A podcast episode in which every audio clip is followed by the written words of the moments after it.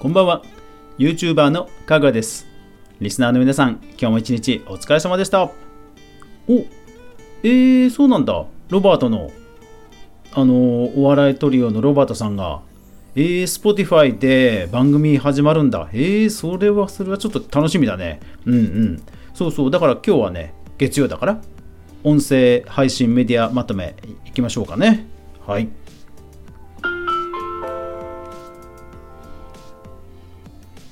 かぐわ飯。この番組は YouTuber であるかぐわが YouTube 周りの話題やニュース、動画制作の裏話をゆるりとお話しするラジオ番組です。全よんじゅうさんアプリで好評配信中です。ぜひお好みのアプリでいいね、登録、フォローよろしくお願いします。音声アプリなどでね、聞いていただきますと、えー、スリープなどにも対応しますので、ぜひフォローよろしくお願いします。はい、えー、今日は月曜日ということで、えー音声配信メディアのニュースまとめです。皆さんね、週が明けましたね。お疲れ様です。はい。にせんにじゅうねんじゅうがつだいに週、じゅうがついつかからじゅうがつじゅういちにちまでに見つけました音声配信メディア関連のニュースまとめをお届けします。えー、ただ今週はですね、残念ながら注目ピックアップはありませんでした。さあ、じゃあ早速プラットフォームビジネス関連いきましょう。Spotify が新しいボイスキャプチャーアプリサウンドトラップを発表、テッククランチジャパンと。えっと、なんか曲ごとにトラックとかのなんかコラボができるアプリっぽいんですよね。ちょっとまだ試してないんですけど、うん、なんか相変わらずね、いろいろ発展してますね。で、その Spotify なんですが、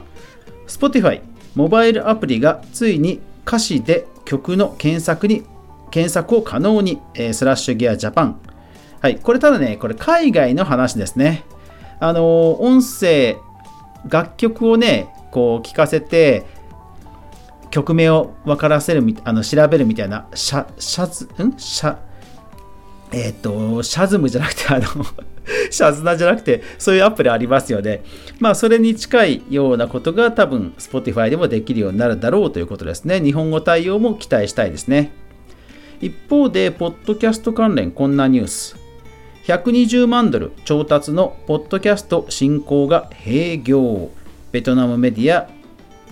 エヌエヌエー エイジアよりと。えー、まあこれベトナムのね、話なんですけど、ベトナムではね、これだけ資金調達した会社も残念ながら、えー、閉業と。まあ、ポッドキャストはね、本当アメリカ、アメリカがもうとにかく突出してるんですよね。うーん。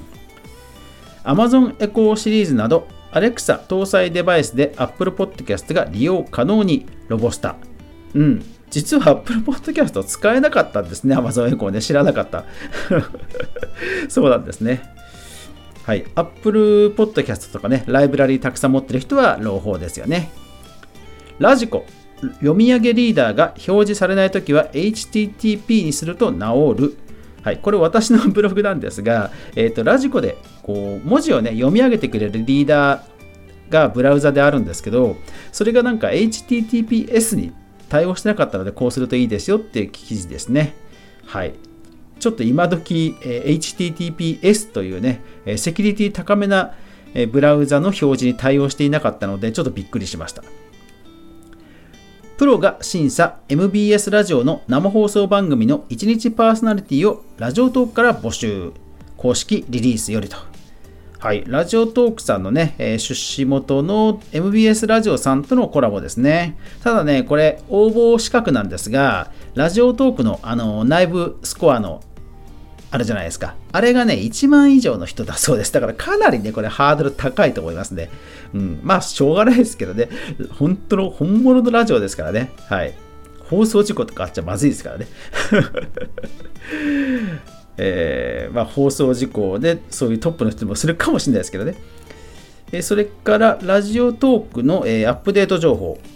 えー、ライブ視聴がボトムレイヤーで表示可能になりましたと。あ、そうそうそう、これスタンド エフエム とかではこれまだ実装されていないんですけど、要はライブ画面から別画面に行っちゃうと、なんか離脱したことになっちゃうんですよね。でもこの場合はちゃんとボトムレイヤーに残ってるので、ライブが聞けると。だからそのアプリ内でいろんなねページをサクサク遷移して、あのー、ザッピングができるようにしてくれるっていう機能ですね。これさすがですね、うん、さすがラジオトークさん分かってますね。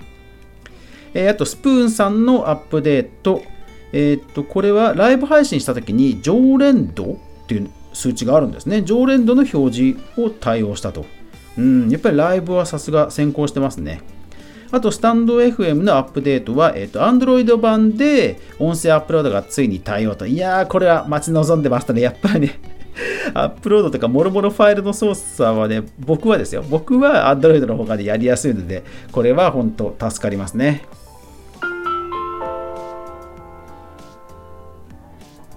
音声コンテンツ全般、えー、ロバート Spotify で聞くコント番組マイナビに入手すると、えー、タイトルは、えー、ゲストには実験の場としてもというタイトルで、いやーロバートの秋山さんね、本当なんか笑いへの追求がすごいですよね、本当ね。うん、なんか僕の中ではあの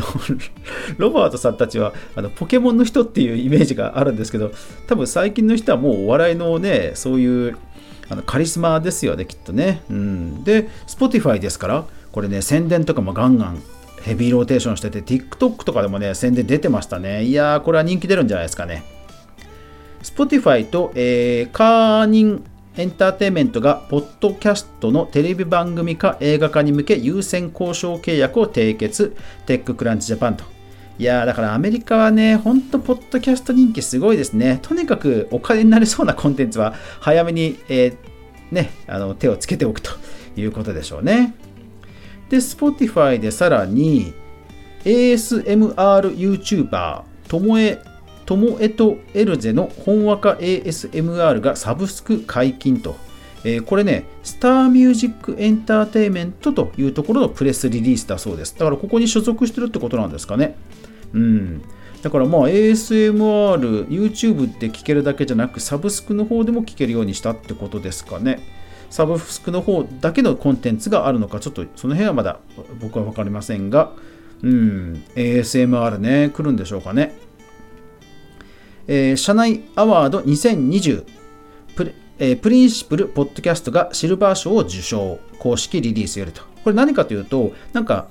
えー、社内法に関するこうビジネス上のね、えー、いろんなアワードがあるらしいんですよ。で、そのアワードで、えー、プリンシプルっていう会社さんが社内法をね、どうやらポッドキャストでやっているということで、まあ、その内容も含めて評価されて受賞したと。いや、これはね、やっぱりね、ポッドキャストならではの話で、ちょっとね、これは嬉しいですね。うん。で、プリンシプルさんはね、本当あのウェブマーケティングの界隈では本当有名な会社で、で、それからね、すごくいい会社さんで、あの